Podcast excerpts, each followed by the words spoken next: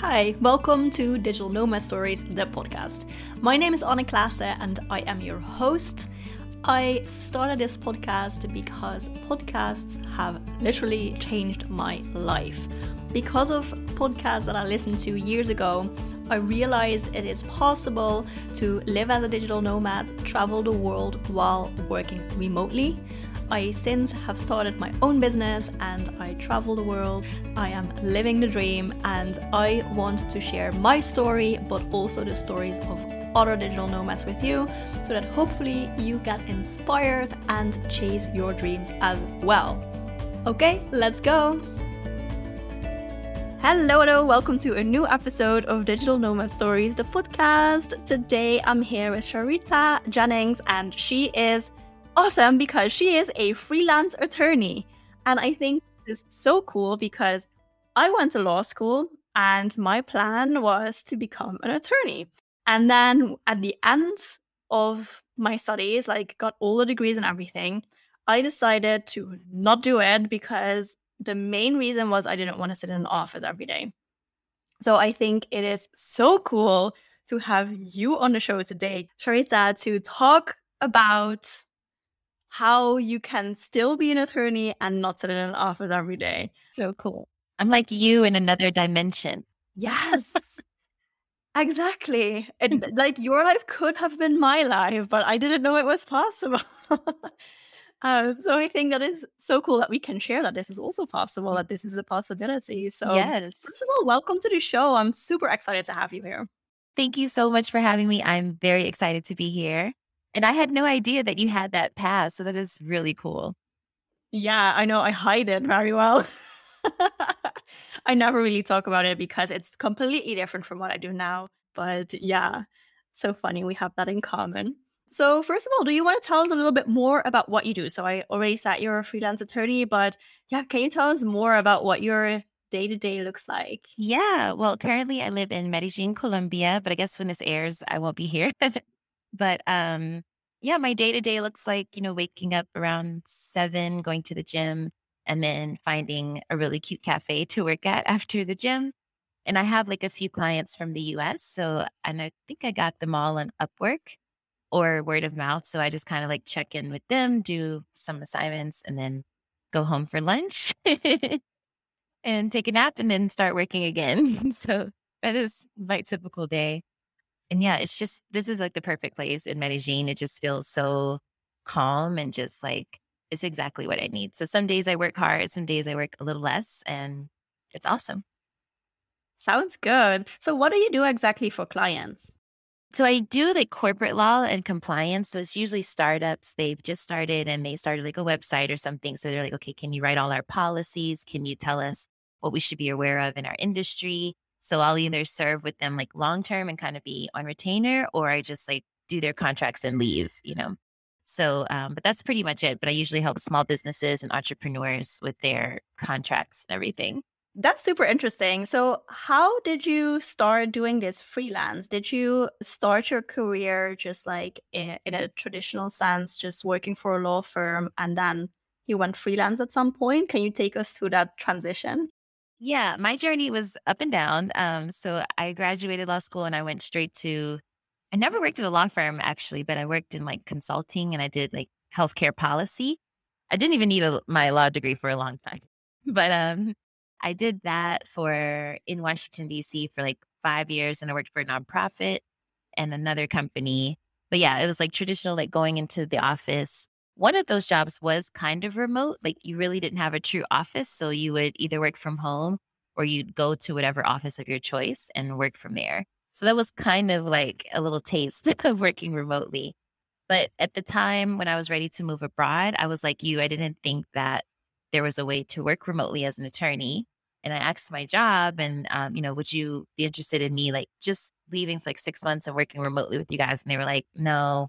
We don't like that. So so I quit altogether and I'd saved up my money and I had a side hustle as a fitness coach. So that's kind of how I supported myself for like the first year and a half of being abroad.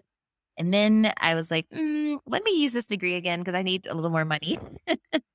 So I went back to practicing 9 to 5, but remotely. And then that still wasn't enough flexibility. So I just started, I left that position after about 2 years and then started freelancing. So I'm still kind of figuring out the freelance thing. It's definitely a little more challenging because you have to find your clients. It's not guaranteed they'll be around all the time. So yeah, the flexibility has been amazing. But yeah, I left law completely and came back and in different ways. Yeah, interesting. And also interesting that you had a side hustle already that you could take on the road. Mm-hmm. I mean, how good is that you could leave for a year and a half? That is actually really awesome. Yeah, it really worked out. So when you built that side hustle, you did that next to your job, of course. Was it always in the back of your mind, like, oh, maybe someday I can use this when I travel? Or was it just kind of a coincidence? It was just a coincidence because I don't think I even had it in my mind. Well, I knew I wanted to live abroad at some point, but I always planned it for much later in life.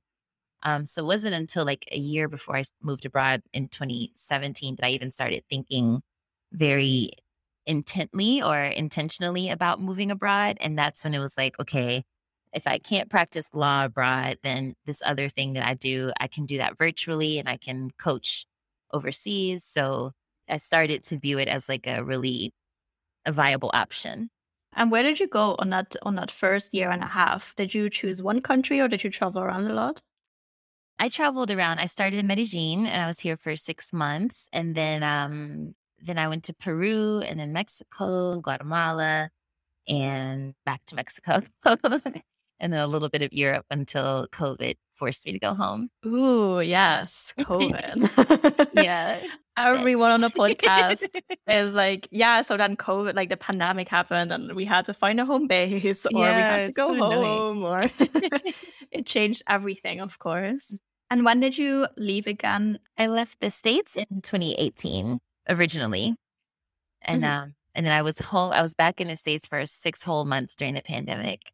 That was crazy. But I ended up escaping to Mexico, as I think the entire world did, because it was the only place that was open. Yeah. So I was there for a long time. Yeah. Can we talk a little bit more about that transition into freelancing? Because you already mentioned that it is very different. You have to find clients. Like, will there be the next client or not? Or, like I also started freelancing at the start of my digital nomad career, and I found that really difficult. I did not know how to find clients even, like especially that very first client. I feel like that is always so difficult to find because you have, well, maybe you even have experience, but you don't really have anything to show for it. Like in my case, I knew I could do it, the job that the gigs that I applied for. But how do you tell them that? Or like, how can you make them believe that you can do it too? Of course. So how did you find your clients, and then especially the first one? Okay, so for me, the best website was Upwork. And so I just started there and just dove in. And I think I got a little lucky with the timing because I started at the beginning of the year. And I think that's when everyone is like, all right, let's get a lawyer. Let's do this. Let's do that. They're kind of serious. So there were a lot of opportunities that I saw on Upwork. And I got really lucky because my main client wanted like ongoing work as opposed to just one-off projects, which I also do those as well. But yeah, I started there. And then very randomly, people were finding me on Instagram because of travel. But my Instagram, I think I say I'm an attorney, but that's it. There's no more mention of it. And someone called me about travel things. And then I mentioned on our call that I was an attorney. She's like, oh, I need XYZ and blah, blah, blah. And that worked out. And another person found me the same way, like just by chance. And so I'm starting to get like this niche in like with travel agents who have their own travel agencies. So it's kind of like falling into my lap a little bit, but I'm religiously on Upwork. And then I also do I have a lot of job searches going for like contract attorney. And I think if you use that language, you can find like a temporary kind of freelance opportunity. So I have like a good job search there, and I found some pretty good opportunities. So my goal is to have 2 regular clients who, pay pretty well. And then I can take the one-offs here and there. But that's my goal, to just keep that up. But this one company from Upwork, they're very new. And like every day, it kind of sounds like they are running out of money. So like, it's just an example of like, it could end at any moment. So I'm always looking for the backups and everything. So that is a little bit difficult. You know, with a normal job, you just show up, and I have to my job is to constantly look for clients, but it's been working out. Upwork has saved me for sure. Yeah, that's really good that you also keep looking out for the next client, because I didn't do that. Like as a freelancer, I just wanted to do the actual work. Like I work in podcasting, right? So I just wanted to do all the podcast management stuff and like looking for clients. I didn't really take that serious enough, I think. So I got a little bit too comfortable with the clients that I had. And then my biggest client canceled. And then it was like, ew. And now what? That's the thing. They so that it was, yeah. And then it was like panic and ew. Now I need to get a new client right away, like as soon as possible. And yeah, that was not great. So I think it's really good to also, have these like different avenues to find clients, because I also had no idea. Like I don't think I'm the perfect freelancer at all. Like I also don't freelance anymore. Okay. For that reason. I don't think it's necessarily for me, but I also think, I just completely underestimated that part. Mm-hmm. So you mentioned Upwork, and I heard Upwork work for some people, and then for some people they hate it. Like I feel like there's two camps, like people love it or they hate it, and there's no in between. Yeah, I've heard the same thing. I mean, the fees are kind of ridiculous, but it's just like Airbnb. I like to start with the client there, because you don't know them, they don't know you, so like to have that security through the system, and then if they're willing to, you can just go off the platform, because you become like a regular contractor for them. So that's been my strategy, to kind of avoid the fees. And I think based on your location, sometimes they don't have things available, because I told a friend about it who's also in the States, but for some reason they were like, no, like, I don't know, we don't have jobs for you or something. He wasn't able to even get in the platform. So I think there, maybe people have different access as well, but I've been really lucky and really grateful that it's been working out. Yeah. Why do you think that is? Do you think there's not that many freelance attorneys that are on Upwork, that you have that advantage of being one of? I don't know. Like, I actually don't know like how big that pool is. I know that when I look for like law jobs, there's quite a few on there. So I know people do go to Upwork for that kind of work. I would assume there's a lot of lawyers on there, but a lot of that's so lawyers. Good. I've been trying to create an Upwork profile just as kind of like a backup, so that I can just know like, oh, if I need a new client at some point. Yeah. I have an agency now, by the way, so I don't freelance anymore, but still through the agency. I mean, it sounds probably more of a thing than it is, but it just means that we have more clients than what I could do as a freelancer, which also makes the risk a little bit less, I think. At least it feels like that. But still, if all my clients leave at the same time, then I thought, okay, which will probably never happen. But as a plan B, I thought, okay, I'll create an Upwork profile just so that I know where to look for the next job, or just as a freelance project for myself. If, I don't know, something like the agency income dries up, then at least I know, okay, I can go to Upwork, get a freelance gig for myself, and I don't have to worry about that. But it has been quite difficult to get these first few clients again. Like, as always, it's the first few, right? Because there's a lot of jobs. And then you can see how many people submitted a proposal, and then there's like 50 plus. Yeah. And then I'm there like, hi, I can also do this for you. Actually, now that you say that, I can see, I don't know exactly the number, but I know that there's never that many people applying for the jobs I'm applying for. I do know that much. So like when I see 10 or more proposals, that's kind of a high number. So maybe there aren't that many attorneys on there. I'm not sure, but yeah, I guess it's a good place to go.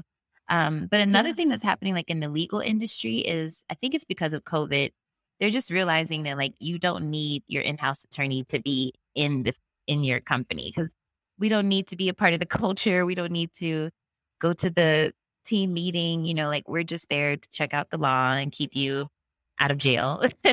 So lawyers. I'm seeing like this uptick of companies that place lawyers in like big tech companies or just like major Fortune 500 companies, and it placed you there for like a short period of time. So I think that there's a lot of lawyers who are trying this like non-traditional route and are freelancing. A lot of those, they don't want you out of the country. So it's a little bit limiting when I apply for those. But the fact that they're like honoring the flexibility for lawyers is a big deal. Because like you said, you didn't want to be in the office like all day, all night. And that is the norm for lawyers. So there's like all these, there's some new options that are coming out now. So yeah, I'm really excited. I feel like that's going to give me the ability to continue to freelance and live this lifestyle.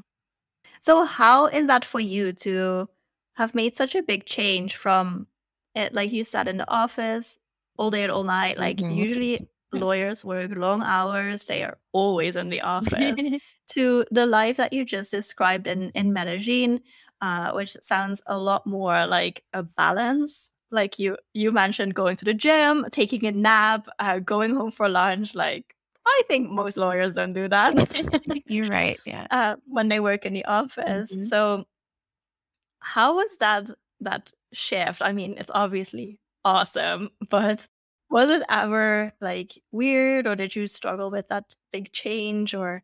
Yeah, I did actually. Like I was never one for the office. So like even when I worked at this office, if it was warm outside, I'd go outside and bring my laptop and I'd sit and work because I was just like, I need a change of scenery.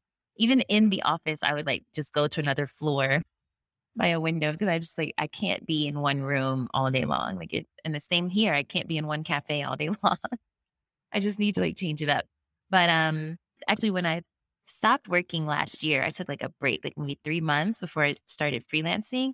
And it was very difficult to do nothing because usually it's like, oh, I'm going to like travel around or I'm going to learn something. I'm going to do X, Y, Z. And I was just like, no, I don't want any responsibilities. And I just want to literally do nothing and just like see what happens day to day. And that was so hard because I've always been working a little bit, even if I'm just doing like a little bit of freelance writing or something, like to do nothing is really, really difficult. Maybe because I'm American, but eventually I kind of got better at it. I think it's important that we can do nothing, like, cause I think we tie so much of our value to work and we tie so much of our value to like what we're doing. And people were like, oh, what are you doing in Medellin? I'm like, I'm nothing. Like it was, it was very scary, but also very liberating. So the transition can be odd if you're like so used to go, go, go, go, go. And I was working and I would coach like several hours after work and I've thrived that way. But it's like the opposite of just kind of relaxing is very difficult. But yeah, I think I'm, like you said, I think I found like a nice balance. And my goal is 3 days a week of like work and then, you know, have the other 2 days, the rest of the week to myself. So yeah, I'm trying to be very intentional about that. And it's getting there. Yeah. I mean, I asked because I also struggle with this. Like I tried to, my first goal and why I became a digital nomad was to be location independent. But then I realized that when you're location independent and you work all day, then you still just stare at a computer screen all day. So I had that, especially when I was in Bali, I was just working all day. So yeah, then we would go watch the sunset, go out for dinner, and then the next day would be exactly the same. And it felt like such a shame to be there and then not really enjoy the place. So now my next step is to have more, honestly, financial freedom and time freedom. I think it goes a little bit hand in hand because if you don't have anything to do, but you also don't have any money, that is very stressful. I know from experience. And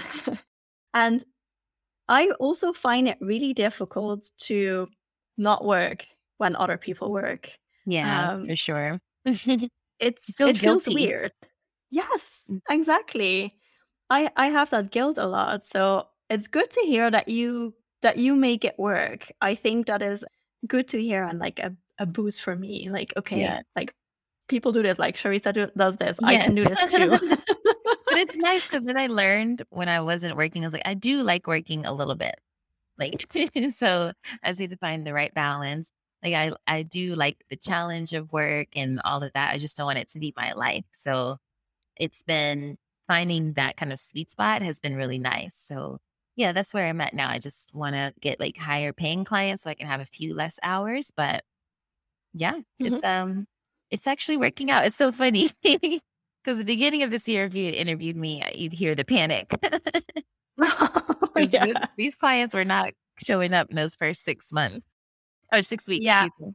But it finally something's happening. So that's great. Yeah. But I think it's also difficult to start with these high paying clients. I think there's always a bit of a few clients that you have to go through before you reach the really good clients, or maybe before you can appreciate them for being really good clients. I think that's what it is that you have to like feel better about yourself and your ability to do the work, and getting that reassurance from like some clients helps you like shoot for those bigger ticket clients. So hopefully I'll find that out soon.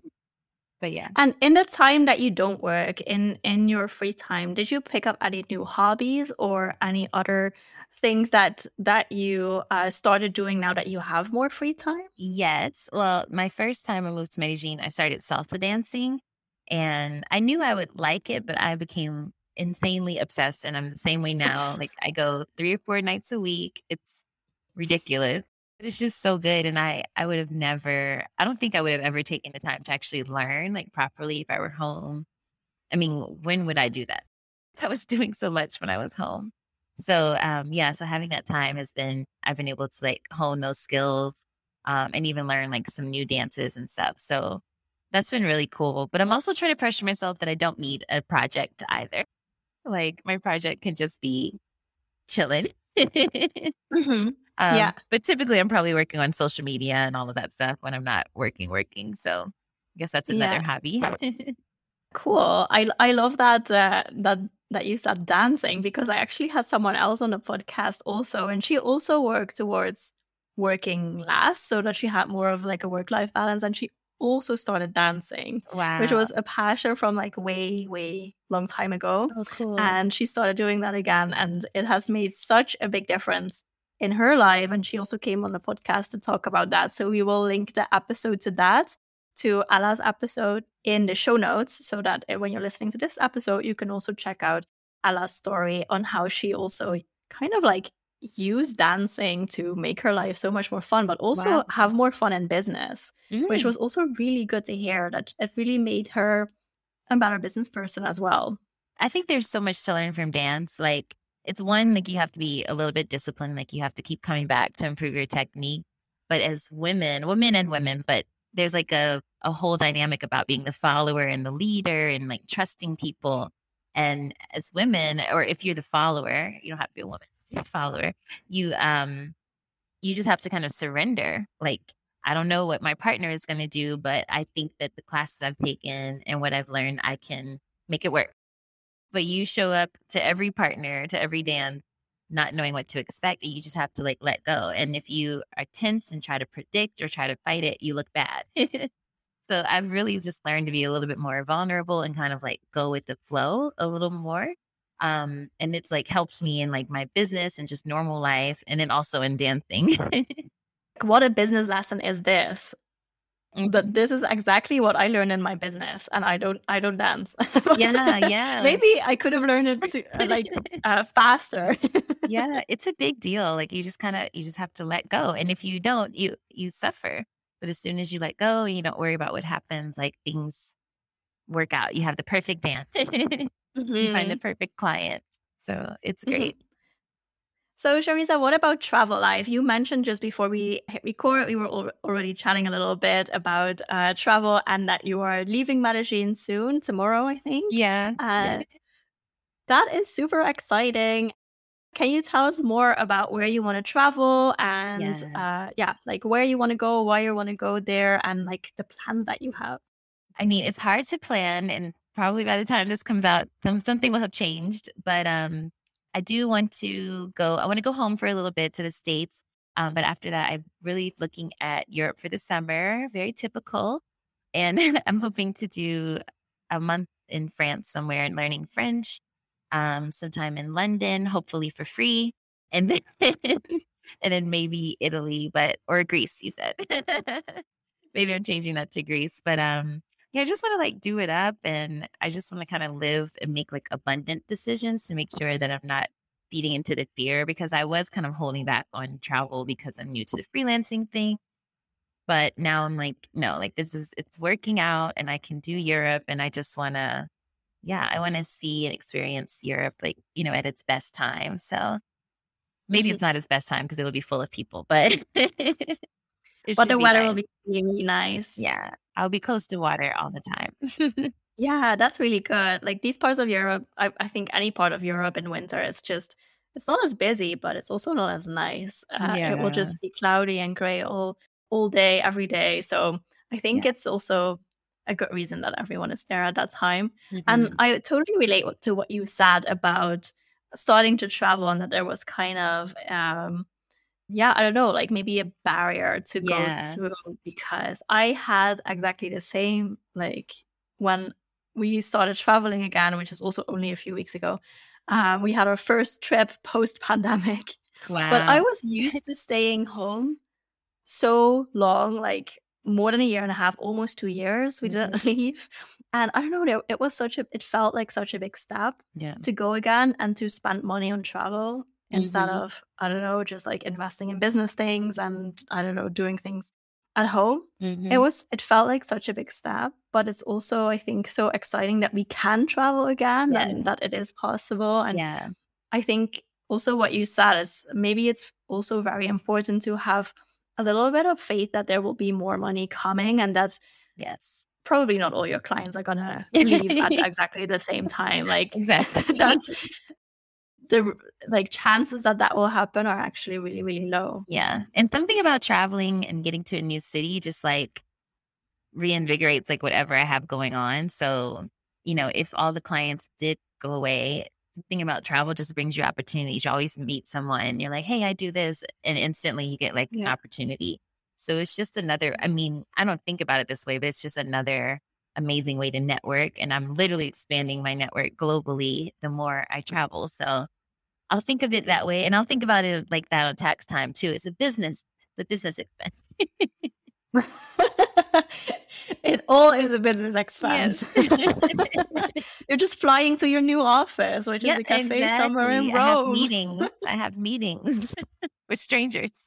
That is very smart. I mean, this is just the best way to run a business, I think. Yeah. I'm also really curious about Medellin. You mentioned that you came back to Medellin, right? Because it was kind of the first place that you went, and then now you're also there. It is high on my list, like high on my list. Can you tell me more about what you obviously love about Medellin? Because otherwise you wouldn't be back, right? Where do I start? No. I mean, first and foremost, the climate here is amazing. Like they call it the city of eternal spring, and it's 100% true. Like it's always in Fahrenheit between like 70 and 80 degrees. And it's just gorgeous all the time. It does rain quite a bit, but that's why it's so green and tropical. And it's just... everywhere you go, you just feel like you're in like a luxurious plant store. And it's just like, it's just gorgeous. And it doesn't even try to be gorgeous. It's just gorgeous here. And then it is a very low cost of living. So that's what highlighted my decision this time, because I quit my job altogether and I was not working for a few months. I was like, I need to stretch things. So let me go back to Medellin because it's a good place for that as well. And also it's been like a really different kind of energy here. Because I had been living in Mexico City for a while, and then I was in Lisbon. So it was all these big cities. And usually I really like that. But this time I was like, no, like these cities are just too much, like too much going on. And Medellin is like the exact opposite of that. There's a lot to do, but it's not all right on top of you. So you can kind of feel kind of on your own or in a little more relaxed state than you might in a bigger city. So yeah, it's for all those reasons, it's wonderful. And the Spanish is really easy to understand, and people are really nice. So, yeah. Sounds good. It's an awesome place. You definitely have to go. Yeah. Is there also an active digital nomad community there, even like post-pandemic? Oh, yeah. It's a big, big hub. And even, I think, late pandemic. I don't know where we are now in the pandemic. Yeah. Is this the end? I don't know. Some part of it when people started warily traveling. A lot of those companies like Remote Year and stuff, they started again right here. So all those Wi-Fi Tribe, they all come through Medellin. So it's just a big, big hub for digital nomads. The cafe scene is on point. If you follow me, you'll see that. It's just, there's so many beautiful places to work from. And yeah, so that was one of the high reasons that I picked it originally, is because it was a big hub, low cost of living, and good place to learn Spanish. That sounds really good. Very, very nice. Yeah. Okay. It's even higher on the list. It would have, like, for me, it would be so good for, like, time zone wise, but then for my boyfriend, he would have to work in the middle of the night. So I think we might have to go more to the other side of the world. Yeah. But it's still on the list for later, probably next year. Yeah. Do it for sure. It's just so beautiful.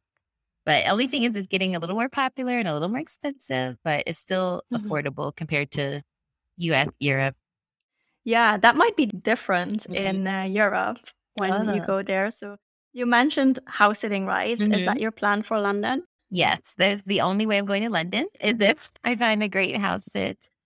It's just so expensive there. And, you know, I want to enjoy things. So if I can knock out rent, then I can, you know, go out for nice food and stuff like that. So, but I really do want to be in London. Like, it seems like a great vibe in the summer. And I've never been. I think I've avoided it because they speak English. And I'm like, I don't want to go to English-speaking country. That's like being home, but I'm over it now. Not special enough. Yeah, exactly. But now I just really want to go and experience it. I've only been to London once, and it's literally not even a 1-hour flight away from where I grew up. Wow. So that is pretty crazy, but it was always too close. It's always like, oh, I can go anytime. Like, I could go for a weekend. So there was never that urgency of I can go now. Yeah. It was just. That's so funny. Enough. I was the same with Mexico. Like, Mexico, I'm going to go to Europe. I'm going to go far. And now, like, Mexico's one of my favorite places. And it's just so different than I expected. But I was avoiding it too. It's like, oh, it's right there. Whatever. Yeah. I am super excited to see where you will go in Europe. Yeah. How I will definitely be following your Instagram. Can you tell me where people can follow you if they also want to follow along the journey? And you also said before we started recording that you have a little something to give away. So can you please tell me all about that? Of course. So the biggest two platforms are Instagram and TikTok. My username is It's Sharita's World. And I share tips about becoming a digital nomad and thriving as a digital nomad, and then just some, like, random travel things for my life. And now I'm actually offering a 1-hour strategy call, a paid strategy call to help people, like, navigate wherever they are in their nomad journey. So if they're just thinking about it, or they've already moved and now they want to move to the next place, or they're really just looking for a remote job and options in their field, I help them walk through that and give them all the resources. So if you have questions and you're kind of stuck in your nomad journey, then I'm the one to help you.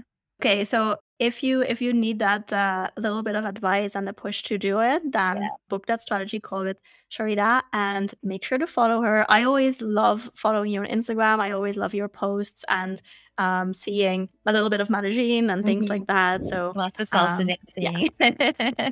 Lots of salsa dancing. Yeah. Definitely recommend. Sharita, thank you so much for coming on the podcast. It was great to hear your story and to hear more about how you can be a freelance attorney. It's really good. It's possible. You hear that it's working so well for you. Thank you so much. This was awesome. And that's it for today. Thank you so much for listening. I appreciate it very, very much. I would appreciate it even more if you could leave a review on Apple Podcasts for me. That way, more people can find this podcast, more people can hear the inspiring stories that we're sharing, and the more people we can impact for the better. So thank you so much if you are going to leave a review. I really appreciate you, and I will see you in the next episode.